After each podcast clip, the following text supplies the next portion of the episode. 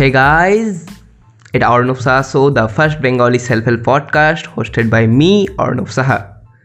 তো আজকে ফাইনালি আমি আমার ইনভেস্টিংয়ের পডকাস্ট সিরিজ স্টার্ট করব। তো আজকের ভিডিওটা জাস্ট একটা ইন্ট্রোডাকশন ভিডিও হবে। এখানে তোকে একটা ওভারভিউ দিয়ে দেবো এই সিরিজে কী কী শেখানো হবে বা কী কী বোঝানো হবে।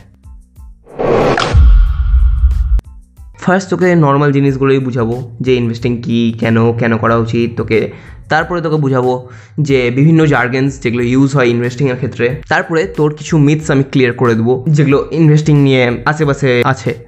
তোকে বুঝাবো যে মিউচুয়াল ফান্ড কেন ভালো না। হ্যাঁ কেন ভালো না। আর তারপরে শুরু হবে আমাদের ইনভেস্টিংয়ের মেন থিম কি?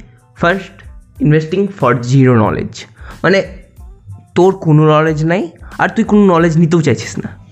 তাদের জন্য যে কোর্সটা সেটার উপর একটা এপিসোড তারপরে বিগিনার মানে তোর উপর নলেজ চলে এসছে আর তুই একটু খাটতে চাস। তিন চার মাসে তুই তারপরে ইনভেস্টিং করতে শিখে যাবি উইথ নলেজ তো সেটা হলো বিগিনার তারপরে তোর এক সালের মধ্যে তুই ইন্টারমিডিয়েট আর তারপরে তুই এক্সপার্ট লেভেল ইনভেস্টার হয়ে যেতে পারবি।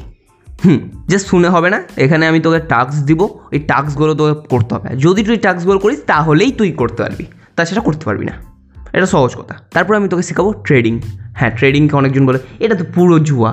না, ওখানে তোকে ক্রেডেল স্টিক্স বুঝাবো, আরও বিভিন্ন কারেন্সি সম্বন্ধে বুঝাবো যে কীভাবে এটা কাজ করে, কীভাবে এগুলো অপারেট হয়। আর ব্যাস, কিন্তু ট্রেডিংটার হয়তো ভিডিও ফর্মে আসবে। তো তুই অর্ণব সাহা নামে যে ইউটিউব চ্যানেলটা সেটা সাবস্ক্রাইব করে রাখিস। কারণ সেটা তোকে শুধু বলে বোঝানো যাবে না, সেখানে তোকে ভিডিওর প্রয়োজন হবে। তো ওখানে ওই ট্রেডিংয়ের কোর্সটা আসবে। বাকি সবটি জিনিস তোর আসবে নর্মাল পডকাস্টে তুই শুনতে থাক the Arnab সাহসো I am Arnab signing out